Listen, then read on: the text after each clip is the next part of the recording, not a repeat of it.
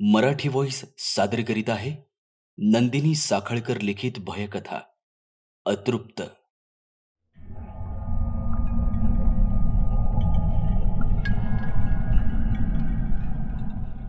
मधुमिता वय चोवीस वर्ष. तिच्यासारखी देखणी तीच. दिलखुलास हसायची. बोलके आणि टपोरे डोळे. बघणाऱ्याला नजर हटू न देणारे. अभ्यासात तिचा हात कोणी धरायचा नाही. पण नुसतं पुस्तकी किडा न बनता तिनं काव्य आणि वक्तृत्व हे छंदही जोपासले होते. बारावीनंतर शिकायला ती पुण्याला आली. करिअर बहरत होतं. डिग्री पूर्ण करून ती आता एमटेक करत होती. बाबांना तिचा नेहमी अभिमान वाटायचा. शिकत असतानाच तिची ओळख झाली आदित्यसोबत. तोही तिच्या वर्गातलाच. आधी ओळख मग मैत्री आणि आता ते दोघं एकमेकांवर प्रेम करत होते. मधू आपल्या जोडीदारासोबत आयुष्याची स्वप्न रंगवायची. जबाबदारीनं आपण हा निर्णय सार्थ करू शकतो हा तिला आत्मविश्वास होता. पण तिला एका गोष्टीची खंत वाटत होती. तिला ही गोष्ट आपल्या बाबांना सांगायची होती. ते ऐकून घेतील आणि होकार देतील असंच वाटायचं तिला. तशी ती बाबांच्या आज्ञेबाहेर कधीच नव्हती पण नियतीच्या मनात काही वेगळंच होतं. अशीच एकदा ती गावी आली. चांगल्या चार दिवस सुट्ट्या असल्यानं भरपूर आराम करायचा आणि बाबांना आपल्या मनातली गोष्ट सांगायची असं तिनं ठरवलं होतं. त्या दिवशी बाबा दिवसभर बाहेर होते. संध्याकाळच्या सुमारास ते घरी परतले. बाहेर ओसरीवरच चहा झाला त्यांचा. हीच योग्य वेळ आहे असं वाटून मधुमिता त्यांना म्हणाली. बाबा मला काहीतरी सांगायचं आहे बोल. माझं एका मुलावर. बस. एक शब्दही पुढं बोलू नकोस. आपल्या घरात असं काही चालत नाही माहीत आहे ना तुला? आणि हीच ताकीद देऊन तुला पुण्याला धाडलं होतं. शिक्षणाच्या नावाखाली हे हे असे उद्योग करून ठेवलेस तू. बाबा पण प्लीज एकदा ऐका ना माझं. आता यापुढं एक शब्द बोलू नकोस. सांगितलंय ना एकदा नाही म्हणून. बस संपला मग तो विषय. मधुमिताच्या दोन्ही डोळ्यातून आता आसवांच्या धारा लागल्या होत्या. पण बाबा काही बदले नाहीत. ती फक्त समजावत होती आणि बाबा नाकारत होते. स्वतःच्या प्रेमासाठी आज तिनं बाबांना समजवायचा खूप प्रयत्न केला पण त्यांना समजूनच घ्यायचं नव्हतं. पळून जाणं तिला पसंत नव्हतं. आदित्य कदाचित समजून घेईल असं तिला वाटलं. पण तो तिच्याशिवाय जगणं कसं शक्य आहे? विचारांनी पार त्रासून टाकलं तिला. रडून रडून स्वतःला तिनं खूप त्रास करून घेतला. शेवटी काही मार्गच दिसत नाही म्हटल्यावर तिनं स्वतःच्या आयुष्याचा शेवट करून घेतला. बाबांनी अंत्यसंस्कार केले अन सगळं सामान घेऊन गाव सोडून गेले. घरात उरली होती फक्त मोडकी खुर्ची. ज्या खुर्चीवर उभं राहूनच मधून स्वतःला पंख्याला लटकून गळफास लावला होता ती मोडकी खुर्ची टाकून बाबा निघून गेले. पण मधू ती तिथून जाणं शक्य होतं का? भलेही आता काही होणं शक्य नव्हतं पण प्रेमच ते. होतंच होतच ना. आता त्या घरात उरली होती फक्त ती मोडकी खुर्ची. आणि त्या खुर्चीवर बसून वाट पाहणारी ती.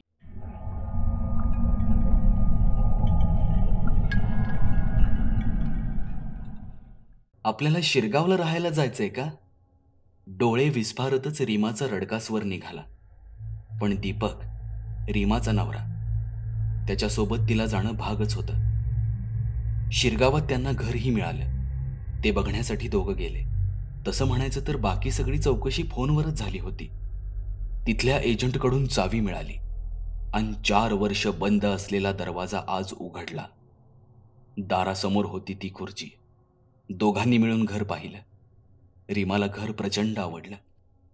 आहे थोडं जुनं घर पण कलर केलं की मस्त दिसेल ना? रीमानं तिची पसंती दीपकला कळवली. दोघंही हसतच बाहेर पडले. दरवाजा बंद केला. पण ती खुर्ची तिथंच होती. एक महिना उलटून गेला होता. दीपक आणि रीमा राहायला आले. घर सजवलं. रंगाऱ्यानं अडचण म्हणून खुर्ची बाहेर टाकली होती. दीपक आणि रीमाचं घर सजलं. खरं तर त्या दोघांचा प्रेमविवाह. त्यामुळे त्या दोघांच्यात नवरा बायकोच्या नात्यापेक्षा मित्राचं नातं जास्त होतं. दोघंही एकाच कॉलेजमधले. मैत्री प्रेम लग्न असा त्यांचा सुरेख प्रवास. लग्न नुकतंच झालं होतं. लग्नानंतर काम करणार नाही. मी घरीच राहीन असा रीमाचा निर्णय. आज डब्यात दीपकच्या आवडीची भाजी होती. दीपक खुश होता. ऑफिसचा पहिला दिवस चांगला गेला. येताना रीमाच्या आवडीचं आईस्क्रीम त्यानं आणलं. फ्रेश होऊन दोघंही जेवायला बसले. जेवता जेवता रीमा दीपकशी काहीतरी बोलण्याचा प्रयत्न करू लागली. पण दीपक त्याच्याच नादात होता. ऑफिसमध्ये सगळ्यांच्या छान ओळखी झाल्या होत्या त्याच्या. दिवस कसा गेला ते तिला सांगताना रीमा त्याला काहीतरी सांगत आहे याचंही त्याला भान राहिलं नाही. जेवणं झाली शतपावली झाली दोघंही बेडवर लवंडले होते. बोलता बोलता दीपकला झोप लागली. पण रीमाला काही झोप येईना. नवीन घर असेल म्हणून कदाचित. पण आज स्वयंपाकघरात स्वयंपाक करत असताना मागं खरंच कोणी नव्हतं का? ती एका कुशीवर वळली. गळ्यातल्या मंगळसूत्राशी खेळत ती विचार करत होती. मला भास तर होत नाहीत ना? अगं रीमा एवढी शिकलेली तू आणि कसले विचार मनात आणतेस? रीमाचा स्वतःशीच संवाद चालला होता. विचाराच्या तंद्रीतच तिनं कूस बदलली. आणि तिला जोरदार धक्का बसला. पंख्यावर लाल भडक शालू नेसलेली एक बाई लटकत होती. तिचे हात पाय ताठरले होते. डोळे बाहेर आले होते. पण जणू जिवंत असल्यासारखी भेदक नजर रीमावर खेळली होती. जीभ बाहेर आली होती. ती आता मानेला आचके देत होती. तिच्यावर खिळलेले रीमाचे डोळेही पंख्याबरोबर फिरत होते. तिचा श्वास जणू छातीत कोंडला होता. थरथर कापू लागली होती ती. एका क्षणात सगळं अवसान एकवटून तिनं दीपकला हाक मारली. एकसारखी दीपकला हाका मारत होती ती. दीपक दचकून उठला. भानावर आणत त्यानं तिला विचारलं अगं काय झालं? रीमानं पंख्याच्या दिशेनं बोट दाखवलं. पण तिथं कोणीच नव्हतं. दीपक दीपक मला मला काहीतरी. रीमा रीमा कूल डाऊन हे बघ रात्र किती झाली आहे बघ. दिवसभर टी व्हीवर काहीतरी कार्यक्रम बघतेस आणि डोक्यात विचार येत असतात तुझ्या. नाही रे दीपक नाही. अरे माझं ऐकून तर घे. झोप ग. दीपकनं तिला आपल्या मिठीत घेतलं आणि तो झोपी गेला.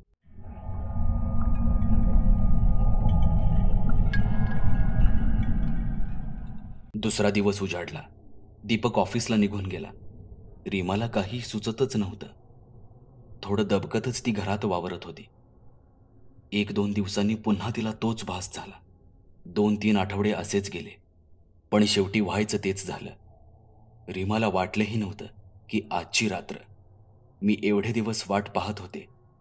ती अशी असेल. आज दीपकचा वाढदिवस म्हणून रीमानं छान तयारी केली. घर सजवलं. दीपक ऑफिसहून आला. हसत हसत त्यानं रीमाला मिठीत घेतलं. दोघांनी केक कापला. दोघंही खुश होते. जेवणं झाली. घर आवरून दोघंही खोलीत गेले. रीमानं पुन्हा विषय काढला. दीपक ऐक ना खरंच मला काहीतरी सांगायचंय रे तुला. अरे या घरात मला ना कसले कसले भास होत आहे दिवसभर तू ऑफिसमध्ये असतोस आणि मी एकटीच इथे असते. स्वयंपाक करताना. घरची बाकीची कामं आवरताना कोणीतरी माझ्याकडे बघतंय असा मला सारखा भास होतोय. मला हे सगळं सहन होत नाहीये रे. शेवटी तुलाही तुझ्या कामाचं टेन्शन. म्हणून म्हणून एवढे दिवस मी तुला काहीच सांगितलं नाही रे पण आता मला हे सगळं सहन होत नाहीये रे. मी नक्की सांगते तुला माझ्यावर एकदा विश्वास ठेव. माझ्यासोबत अजून कोणीतरी वावरतंय या घरात. कमॉन यार. अगं एवढी शिकलेली तू आणि तू असा विचार करतेस? दीपकला जसं काही त्या गोष्टीचं गांभीर्य समजत नव्हतं. रीमाला कसले तरी भास होत आहेत या मतावर तो ठाम होता आणि त्यानंही तिची तशीच समजूत घातली. थोड्याफार गप्पा झाल्यान दोघंही झोपी गेले. एव्हाना रात्रीचा एक वाजला होता. आज खूप दिवसांनी रीमाला छान झोप लागली होती पण अचानक तिच्या पायाशी कुणीतरी उभा असल्याचं तिला जाणवलं. डोळे उघडून बघायचं धाडस नव्हतं तिच्यात. कुणीतरी तिला उठवत होतं. पण तिचे डोळेच उघडेनात कूस बदलत तिनं हलकेसे डोळे उघडले. आणि पुन्हा? पुन्हा पंख्यावर लटकलेली ती आकृती तिला दिसली. प्रचंड भयानं तिनं डोळे घट्ट मिटून घेतले. थोड्या वेळानं शांत झाल्यानंतर पाणी पिण्यासाठी ती उठली. प्रचंड घाबरली होती ती. पाणी पिऊन किचनमधून ती मागं वळली. तोच? तोच तिला कसला तरी जोराचा झटका बसला. तिच्या चेहऱ्यावरचे भावच बदलले. तिचे ते मोकळे विस्कटलेले केस विस्फारलेले डोळे ताठ झालेले हातपाय अन चाल ही बदलली होती. तशीच ती रूमच्या दारात उभी राहून दीपककडे एकटक पाहत होती. भयान शांतता होती. काय तो फक्त घड्याळाच्या काट्यांचाच आवाज येत होता.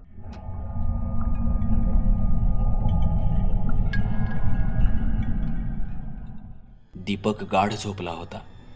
ती दीपक जवळ गेली. दीपक जवळ जाणारी ती रीमाच होती ना? ती त्याच्याजवळ गेली. दीपकचा चेहरा हातात घेतला आणि काही सेकंदातच काडकन आवाज आला. दीपकची मान पूर्णपणानं मागं वळली होती. रूममधून रीमा बाहेर आली. रीमाच ना?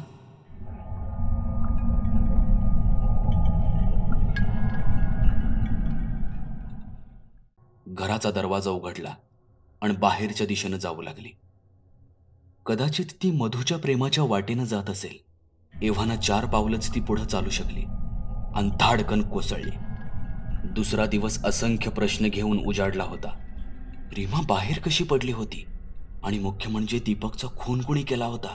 कोणाला काहीच कळेना. सगळ्यांच्या मनात होते ते फक्त प्रश्न आणि प्रश्न. या सगळ्याशी मधुमिताचा काय संबंध होता? एका रात्रीतच सगळं बदललं होतं.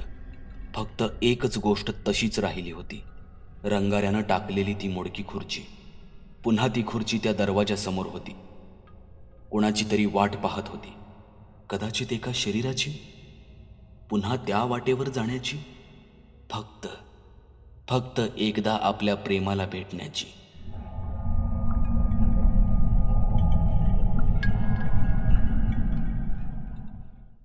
नंदिनी साखळकर यांनी पाठवलेली अतृप्त ही भयकथा आपण ऐकलीत. कथा कशी वाटली ते कमेंट करून सांगा. कथा आवडल्यास लाईक आणि शेअर करा. अशाच एकाहून एक सरस आणि उत्कंठावर्धक भयकथांसाठी मराठी व्हॉइस हे आपलं चॅनल जरूर सबस्क्राईब करा. पुन्हा आपल्या भेटीला येतोय. लवकरच.